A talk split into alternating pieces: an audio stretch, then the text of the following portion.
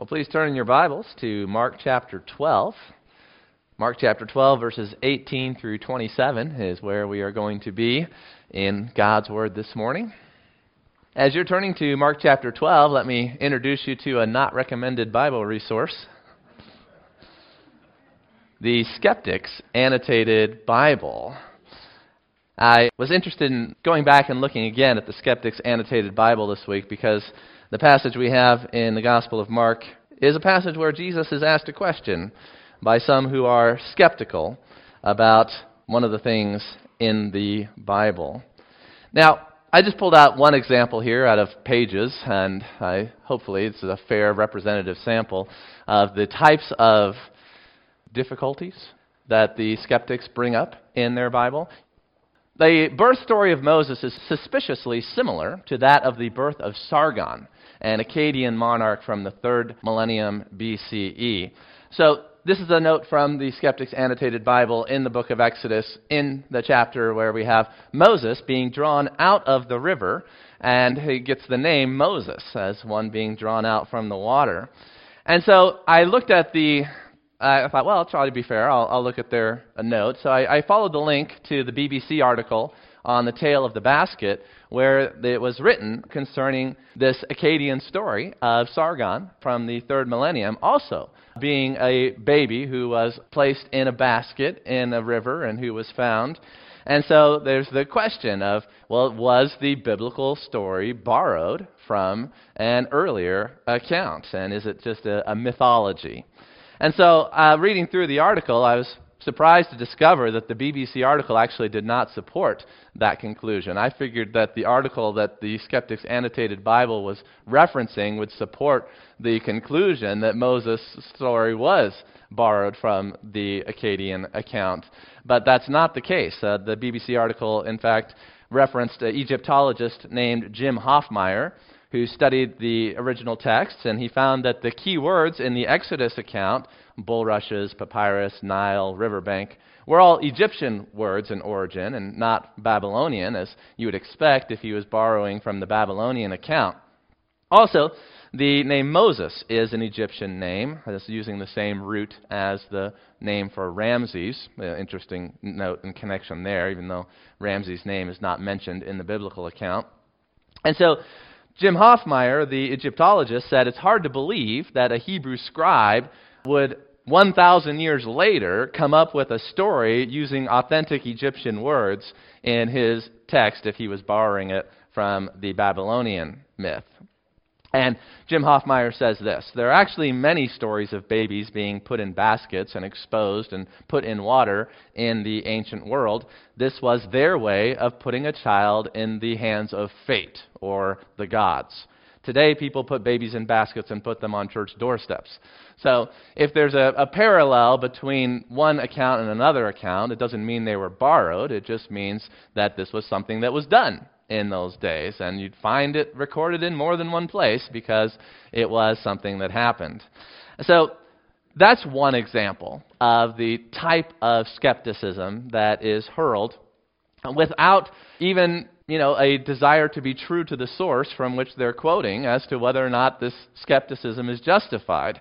Other examples of notes from the Skeptic's Bible, largely they like to take the wording of the King James Version and misinterpret it according to how words have changed in the last few hundred years and poke fun at the Bible for a translation that's hundreds of years old, which is, of course, sophomoric and has no basis in any academic critique of the Bible.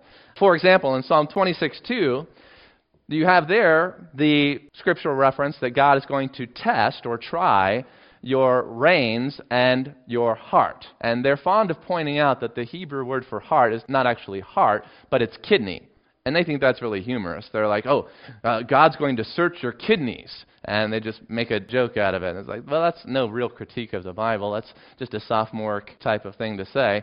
And then in Psalm 106, verse 39, where it says, Thus they were defiled with their own works and went a whoring with their own inventions, they deliberately misconstrue these words to make the charge that God is offended by those who make things with their hands or invent things with their minds. And of course, that is not at all what the psalm is saying. So, by misinterpreting Scripture and by finding their own sense of humor, they think that they're actually debunking the Bible.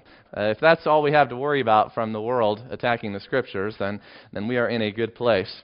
I went to another website for something similar, and this was a, a blog called 101 of the Craziest, Strangest, Most Ridiculous Bible Absurdities. So I thought, all right, I'm game. Show me the strangest and most ridiculous Bible absurdities. And so I read through a good portion of the list, and I'd like to share with you number 85.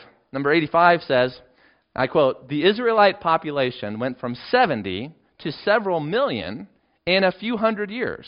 Looking at Exodus chapter 1 and then chapter 12 and then chapter 38, you go from the 70 at the beginning of Exodus to millions at the end of Exodus.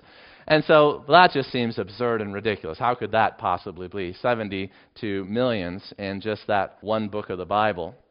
Well, I thought, well, I'll do a little math. So I take 70, and I think, well, a generation is about 40 years. And so 400 years is how long they were in slavery in Egypt. So that's 10 generations, right? So, yeah, it doesn't seem like you'd get from 70 to millions in just 10 generations. But actually, if you take an average of six children per married couple, that would be a, a tripling of the population every generation. And of course, you know, when the skeptic looks at this, he's like, well, nobody has six children anymore. Well, that's right. That's because we have birth control. But before birth control, six children was not that uncommon. In fact, I'd say that's a pretty fair average number. And so you have six children for each married couple on average, and that's 70 times 3 to the 10th power. And 70 times 3 to the 10th power, what do you get? 4.2 million. Wow, that is just absurd. How could the Bible be so ridiculous? So, these types of questions and these types of objections are as ridiculous as they claim that the Bible is being ridiculous and are not to be taken seriously.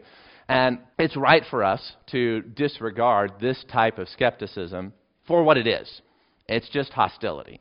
You can't pretend that it's objectivity. You can't pretend that it's intellectual. It's just hostility to God and God's Word. Now, we find that in the Scriptures. This is nothing new. There have always been fools, and there's always been those who are hostile towards God, and they have always thought that they were quite clever. And that's what we have in our text today. If you're in your Bible, I'm going to be looking at Mark chapter 12, verses 18 through 27, where you see Jesus engaged in public debate, the internet of their day, with a group called the Sadducees. And the question that Jesus is going to be debating with the Sadducees is the subject of bodily resurrection and the afterlife. Does the Old Testament, and in particular the books of Moses, the Torah, do they teach the doctrine of the resurrection of the body? This is what the Sadducees wanted to dispute with Jesus on. And this might seem like a strange dispute to your ears, but in the day that Jesus was living in, this was a very hot topic. This was a very lively discussion of debate. It'd be kind of similar to the debate you'd have in churches today between a Calvinist and an Arminian. This is the type of division, the kind of passion, the kind of arguments that can get worked up over an issue like this. In fact, as we read in the book of Acts in our scripture reading, the Sadducees and the chief priests were very alarmed by the preaching of the apostles because the apostles were preaching in Jesus the resurrection from the dead. So this was a political issue in Israel between the Pharisees and the Sadducees, who were two of the most prominent parts of the ruling government in Israel, the Sanhedrin. And so this is not just an academic question, it's not just a spiritual question, but is in fact political.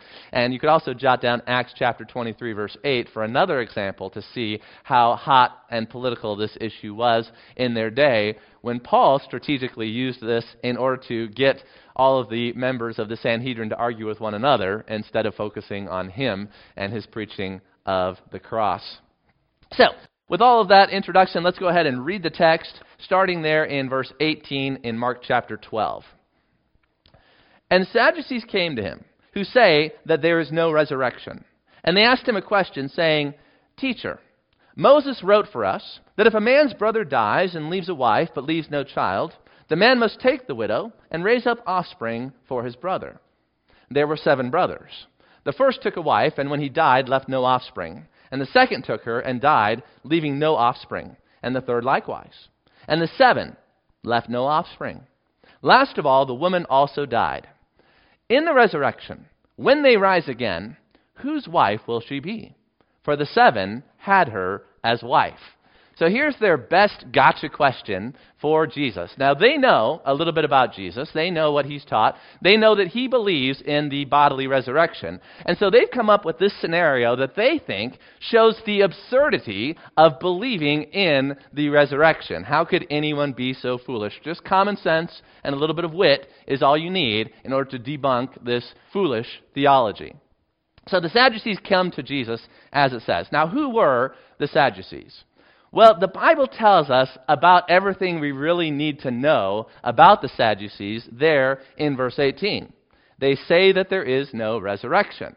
So their doctrine, their teaching is there's no such thing as a resurrection. Now, we find out also in other places in the Gospels and in Acts that not only do they not believe in the resurrection, they also don't believe in angels or spirits. They don't believe in life after death at all. So they think you die and that's it. You're gone. So, this is a, a, very interesting view to find common among the Jewish people because if you go back to the Old Testament, you find angels in the earliest books of the Bible. In the book of Genesis, you know, the angels show up and have conversations with Abraham. And the Sadducees claim to believe the books of Moses. In fact, that's what their views were based upon. And they didn't look to the later writings of the Old Testament. They just wanted to stick with Genesis, Exodus, Leviticus, Numbers, and Deuteronomy. That was their minimized canon that they thought was super authoritative. And so they wanted proof from the book of Moses that there was this doctrine of the resurrection. But, you know, if they don't even believe that angels exist, and that's obvious in the book of Genesis and the rest of the books of Moses, then, well, what's the real problem here? Is the problem that there's no evidence, or is the problem that they've got some preconceived ideas that they're bringing to the text? Ding, ding, ding. I think we've hit a winner there. You'll see it as we continue on through the text. Now, as far as the Sadducees and their historical development and where their name comes from, it's a little murky. You may have heard that the Sadducees were the party of the chief priests. That's a possibility, but the evidence for that is somewhat later, and it's not exactly airtight. So, where they came from and what exactly was all of their political positions, we don't know. And in fact, we don't need to know. They pretty much die out after the temple is destroyed, so it does seem like they were closely associated with the temple cultus. After 70 AD, no more temple, and then therefore no more base for the temple party, so to speak, the Sadducees. Now, some people hold that the Sadducees were the rich and the powerful and that they were associated with the elite class, and, and that's a possibility. But whether or not that's true is not as important as the fact that these were a group who didn't believe in the resurrection, they didn't believe in the afterlife, they didn't believe in spirits. And that's how they interact with the Christians throughout the Gospels and the book of Acts. They're just very hostile to those ideas. Now, they ask him their best gotcha question, and it has to do with the subject of levirate marriage. You see that there where they say, Moses wrote for us, if a man's brother dies, if a man's brother dies and leaves a wife but leaves no child, the man must take the widow and raise up offspring for his brother. Now, this is a strange law. It's not something that seems to make a lot of sense to modern ears, but this is very important in the ancient world because in the ancient world, the maintenance of your line, your descendants, and your family inheritance was a huge part of their culture. And so to die childless was one of the worst things that could happen to you in the ancient world because it meant that your line had ended and that you had no inheritance to be passed on to future generations. And so the Levirate uh, marriage law, which has nothing to do with the tribe of Levi, although you might get confused uh, thinking that you see the word Levi there, it's actually not from the Hebrew. The Levirate is from the Latin, which means brother in law. So this is the brother in law marriage law. So the brother in law marries the widow and raises up a child that will carry on that brother, the one who died without children, his family line. So it's not a direct physical connection from the actual father, but he is accounted as the son of the deceased brother for sake of inheritance rights. Now, I don't want to preach a whole message on levirate marriage because that's not the purpose here today, but I just want you to understand the basis for their question. Now, there are two key Old Testament examples of levirate marriage in practice. The first is in the book of Genesis, Genesis chapter 38, where Tamar, her husband, dies, and Onan, the brother of the deceased, is supposed to carry out this function. However, he refuses to do so, and because of his dishonoring of his brother and his unwillingness to raise up offspring for the deceased brother, God actually punishes Onan with death. You can go back and read that story in Genesis chapter 38 if you're interested in this subject of levirate marriage. The other example you're probably more familiar with is the example of Ruth. If you read through the book of Ruth, it's a short book, four chapters that really tie together and tell a wonderful, beautiful story. It's a story about a kinsman redeemer.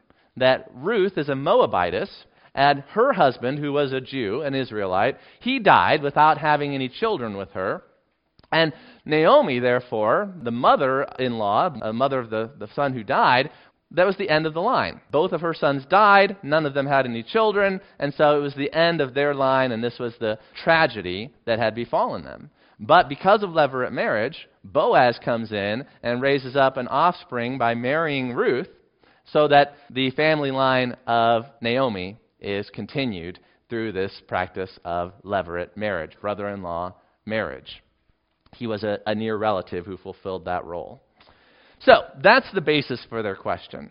Now, is it too cute for me to point out that those who don't believe in a resurrection see children as the only path to life after death?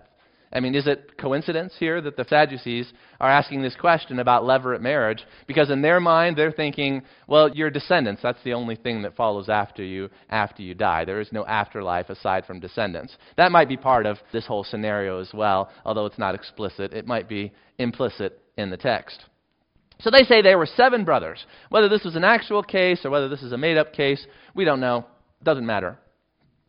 Now, with all seven brothers having married the unfortunate woman who was never having any children and who all of her husbands died, none of them having any children means that none of the seven brothers have an obvious advantage in claiming a, a special relationship that would supersede, so they'd have a greater claim in the resurrection to this marriage partner. That's why they have the scenario this way with the seven leaving no offspring in verse 22.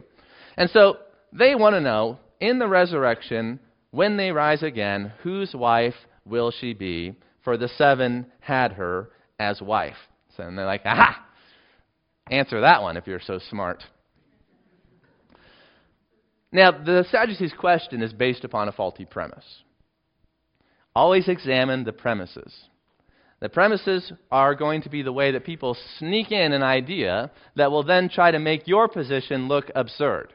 If they can get you to accept a faulty premise, then they can, by logic, reduce your position to an absurdity. That's called the argument reductio ad absurdum. When you reduce the opponent's position to an absurd position, that's an effective argument. And one way to do this, sneakily, is to sneak in a faulty premise. Now, what was their faulty premise? That people are still married to their spouse in the resurrection, that marriage is still a thing in the resurrection. Now, where was that written in the Old Testament? It's not. That's something they're importing. That's a preconception. That's a premise that they are importing that is not in Scripture. People are always doing this. People are always importing their assumptions into the argument and assuming, therefore, that the Bible is contradictory. But the Bible does not contradict its own premises. It might contradict your premises, and that's why you have to prove that your premise is true. The Bible will conflict with a humanistic standard of justice.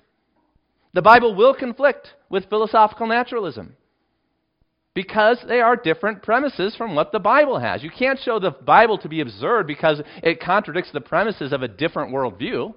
The Bible is only absurd if it contradicts its own premises, like all of these worldviews do, except for the Bible. That's how we show that it's absurd to believe in philosophical naturalism because it uh, contradicts its own premises. Now, So many critiques of the Bible simply boil down to the Bible doesn't agree with what I believe, therefore the Bible is wrong. Great argument. That's like me going around and saying, well, you know, Darwinism doesn't agree with what I believe, so Darwinism is wrong. Are you convinced? No, that's not a convincing argument. In the minds of the Sadducees, they had given a very convincing argument, but Jesus is not impressed. Let's read Jesus' argument back in verse 24. Jesus' answer, verses 24 to 27. Jesus said to them, Is this not the reason you are wrong? Because you know neither the Scriptures nor the power of God. For when they rise from the dead, they neither marry nor are given in marriage, but are like angels in heaven.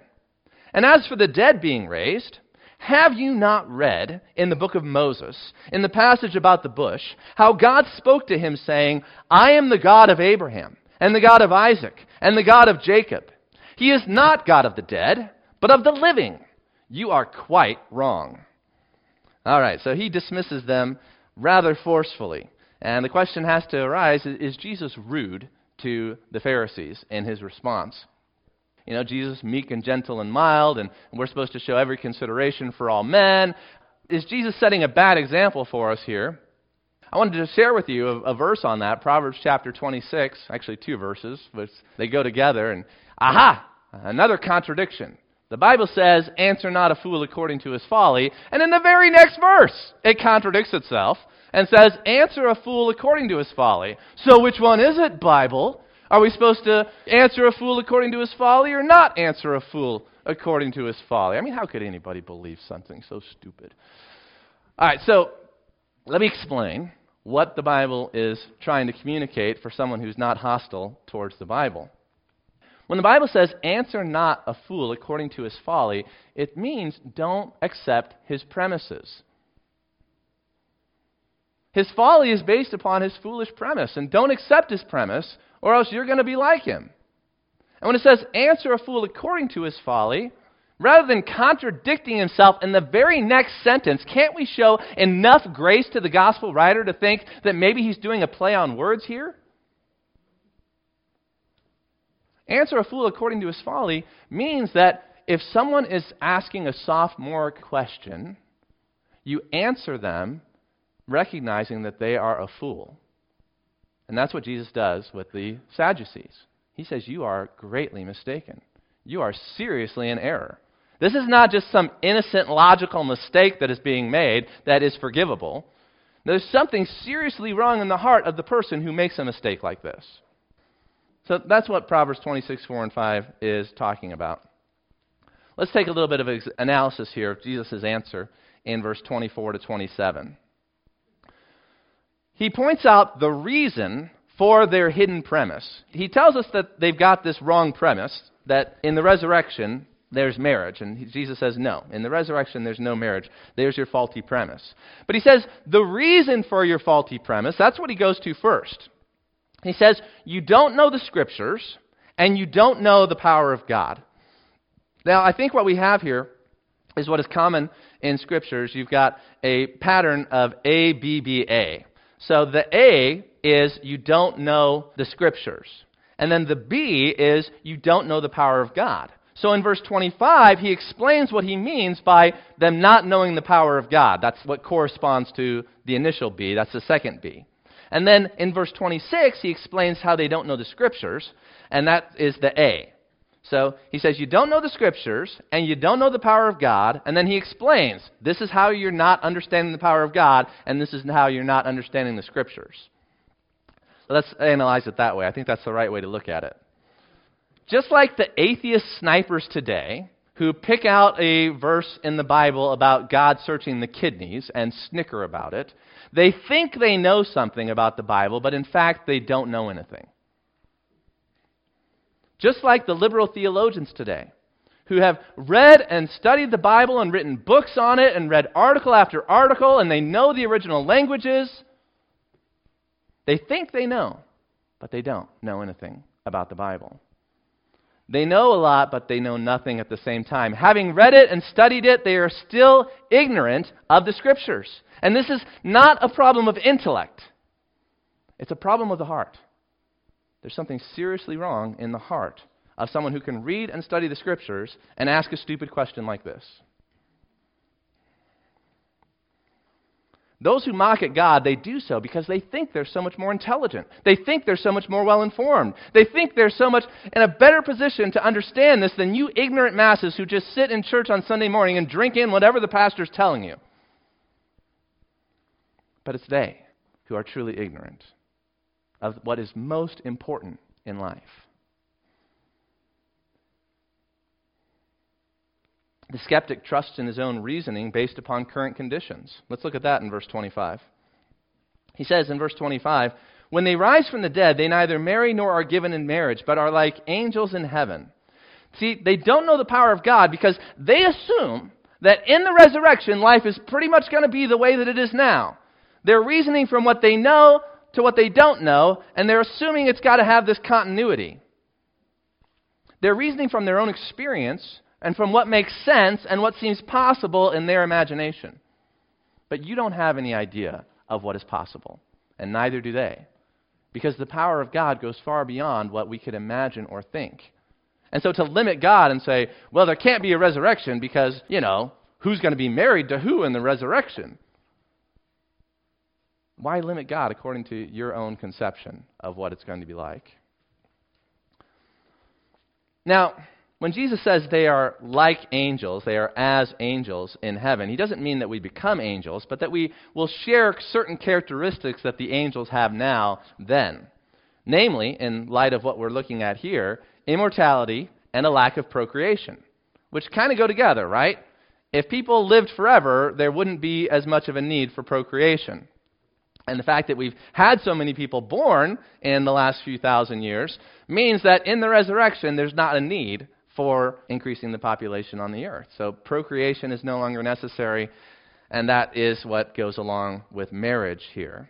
So immortality and lack of procreation kind of go together, and that's how we become like the angels in the resurrection. And so, for those of you that are married and you're wondering, am I going to be married in the resurrection? Jesus says, no. You are not going to be married in the resurrection. Now, for some of you, that will come as a great disappointment. For some of you, that might come as a sense of relief. But whatever the case, don't make the same mistake that the Sadducees make that think, well, just because I can't understand how that's going to be good, then it can't be that way. There's a lot of things that are good that you don't understand how it's going to work out. Just trust God. You're not going to be married in the resurrection, and you're going to be fine. You're going to be happy. It's going to be good. Don't worry. Now, just a side note here. You know, you talk to a Mormon, and they say the Bible does not contradict the Book of Mormon. The Book of Mormon does not contradict the Bible. And it's like, well, what about marriage in heaven? Jesus said in the resurrection, there's no marriage. Why do you guys have these eternal marriages? Isn't that a contradiction? You see, I'm not saying you guys are contradicting my beliefs. I'm saying you're contradicting your own beliefs. You say the Bible does not contradict the Book of Mormon. And yet the Book of Mormon says something that is directly contrary to what Jesus says. I don't know if that's in the Book of Mormon, but it's, it's in their teachings, the teachings of the LDS Church, this eternal marriage. Anyway, that's a side note. Now, in verse 26, then, he goes on and corrects their misunderstanding of the Scriptures. And notice that Jesus quotes from the passage about the bush, which is how people referenced the Old Testament before they had chapter divisions. They would just point out one of the key elements of the text that would distinguish it from other texts. And so we know the passage about the bush as Exodus chapter 3. That's where that is found according to our chapter divisions. But at the time of Jesus, they didn't yet have the chapter divisions, so they just refer to it in this manner. And he says in the chapter about the bush, because he's proving from the Torah, as I see there, the Torah is the first five books of the Bible, the law of Moses. He's proving from the Torah, which was the part of the Bible that the Sadducees held as authoritative. So he's finding an authority that they can agree on. You guys say that the Torah is God's word. Let me show you from the Torah that it teaches about the doctrine of the resurrection and the afterlife. So that's very intentional on Jesus' part. He could have easily gone to a much more clear passage like Isaiah chapter 26 or Daniel chapter 12 in order to show the teaching on resurrection in the Old Testament. But he doesn't do those verses because he wants to show them from the law, which they say they believe in, that this is taught there. And he asked them, Have you never read in the book of Moses where God spoke to Moses in this way? And I'd like to, again, to, to focus on that. He asked the same question before to the Pharisees. And it's a very insulting question to religious teachers. If somebody came into church this morning, we were having a debate on the stage, and they said, Timothy, haven't you even read the book of Romans? I mean, of course I've read the book of Romans. I've taught the book of Romans. I've got notes, you know, a file this thick on the book of Romans. Um, but what he's saying is, yeah, I know you've read it, but you're acting like you've never read it. You have read it without understanding. You've read it without insight. Reading the Bible, listen to this reading the Bible without respecting it as the Word of God is like not reading it at all. Reading the Bible without respecting it as the Word of God is like not reading it at all. And that's why these Sadducees were. They'd read it many times, but they had never submitted themselves to it. They didn't tremble at the Word of God. Instead, they had their own views, their own opinions, and they just searched the scriptures for whatever would bolster their views and their opinions. They were not willing to be corrected by the scriptures. They didn't come to listen and learn, they came for ammunition to be able to use for their own politics. Not the way to read the Bible. Now, as you look at Jesus' answer, notice that there is nothing explicit in the text that says that Abraham, Isaac, and Jacob are going to be resurrected. Jesus quotes a passage and he says that God spoke to Moses, saying, I am the God of Abraham, and the God of Isaac, and the God of Jacob. And then Jesus draws out the implication of God's statement and says, while it's not explicit, it is implicit in what God has said that Abraham, Isaac, and Jacob live. They're still alive. Now, when it comes to implicit and explicit arguments, here's the definition for implicit from Merriam Webster's dictionary capable of being understood from something else, though unexpressed. So, the idea that Abraham, Isaac, and Jacob were still alive in the spiritual sense, life after death, like we talk about, is implicit in what God says here according to Jesus. It's capable of being understood even though it is unexpressed. That's what Jesus is saying here. Notice that Jesus holds men accountable to understand what is implicit in Scripture. Jesus holds us accountable to understand what is implicit in Scripture. I don't see any other conclusion that you could draw from this text than that. When you're reading the Bible, you're not just looking for what is explicitly stated, but you're also looking for what is implied by the Bible text. I looked up a quote also on the website for Merriam Webster on the use of the word implicit and explicit in recent times. And so on the BBC News, they're getting a lot of references today. Second reference for BBC News. Sarah Rainsford, reporting on Russia and Ukraine back in 2016, said this Russia's president was explicit calling on the West to pressure Kiev to deliver results. Implicit within that was a threat that Moscow will not play along with the talks forever. So there's what they explicitly say, but then there's what is clearly implied in what they have said.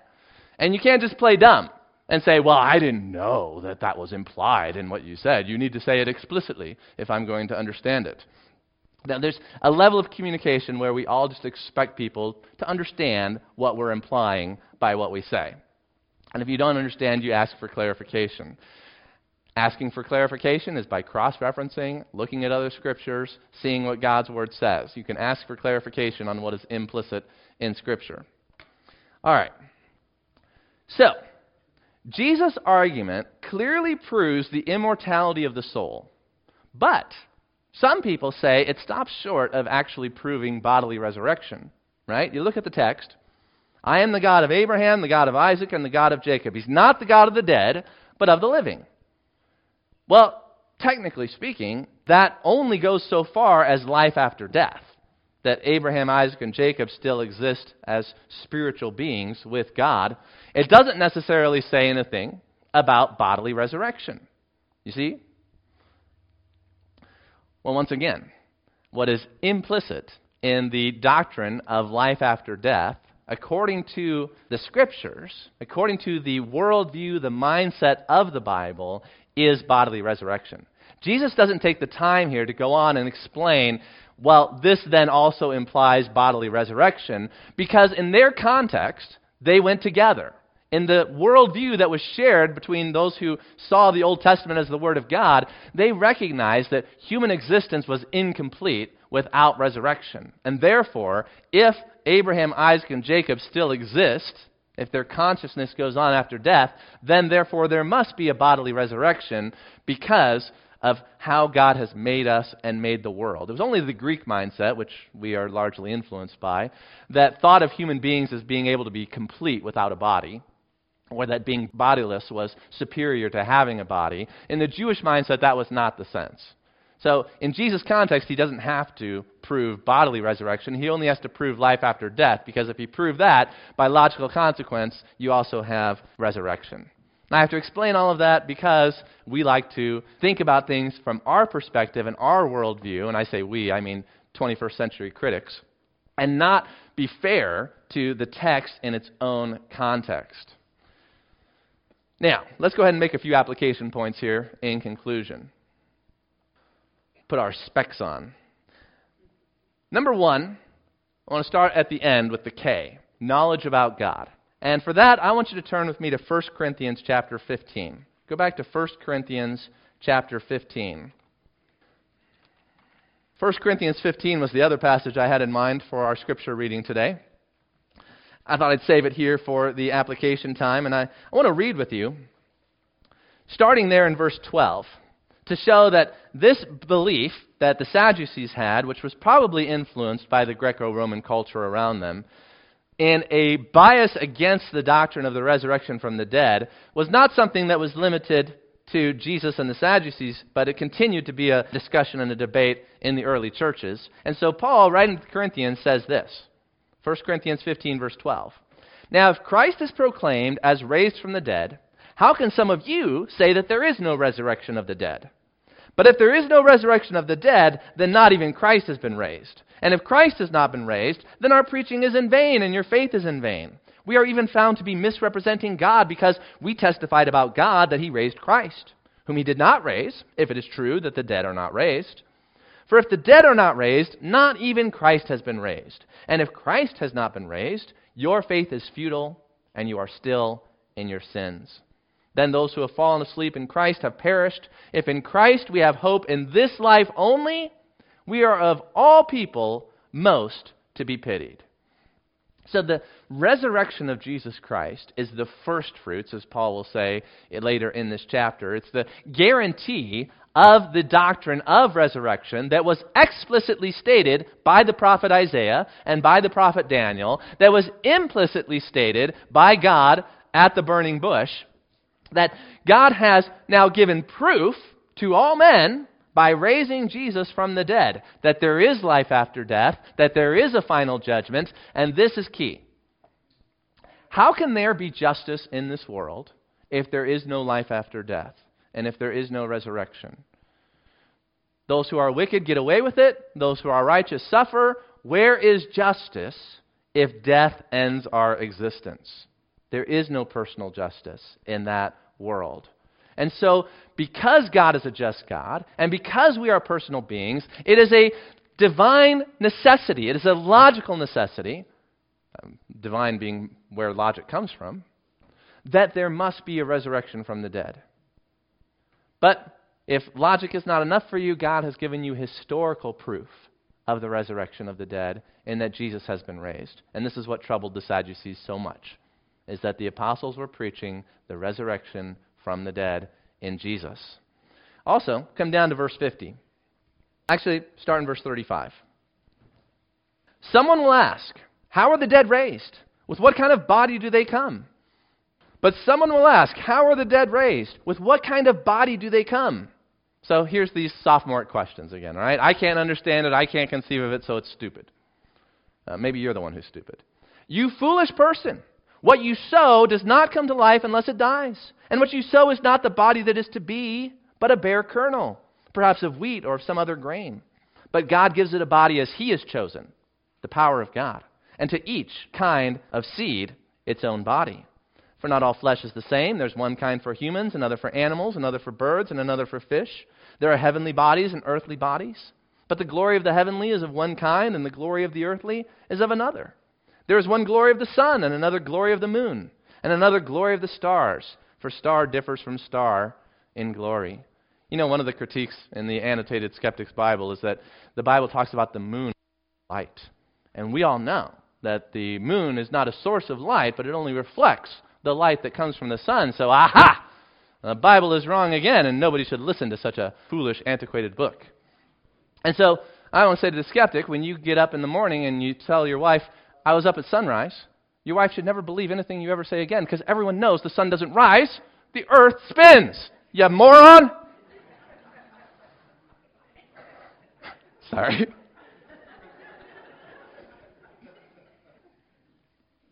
so it is, God says, with the resurrection from the dead. Verse 42. What is sown is perishable, what is raised is imperishable. It is sown in dishonor, it is raised in glory. It is sown in weakness, it is raised in power. It is sown a natural body, it is raised a spiritual body. If there is a natural body, there is also a spiritual body. We can stop there, but I encourage you to read the whole chapter as part of your devotions this week.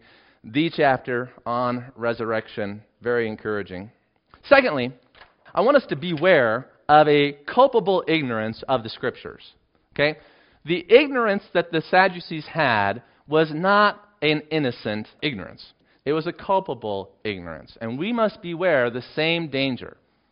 Now, we can sit here and laugh at the sophomores, but recognize that you also have sophomoric tendencies. So let's go to 1 Corinthians chapter 8. 1 Corinthians chapter 8. A little bit of knowledge is a dangerous thing, as the proverb says. And we all have a little bit of knowledge. And if you don't recognize that, you are in danger. It says this in 1 Corinthians chapter 8. Now concerning food offered to idols, we know that all of us possess knowledge. This knowledge puffs up, but love builds up. The Sadducees were puffed up. The historical records record that they were rude and arrogant, quick to argue. They were puffed up with knowledge.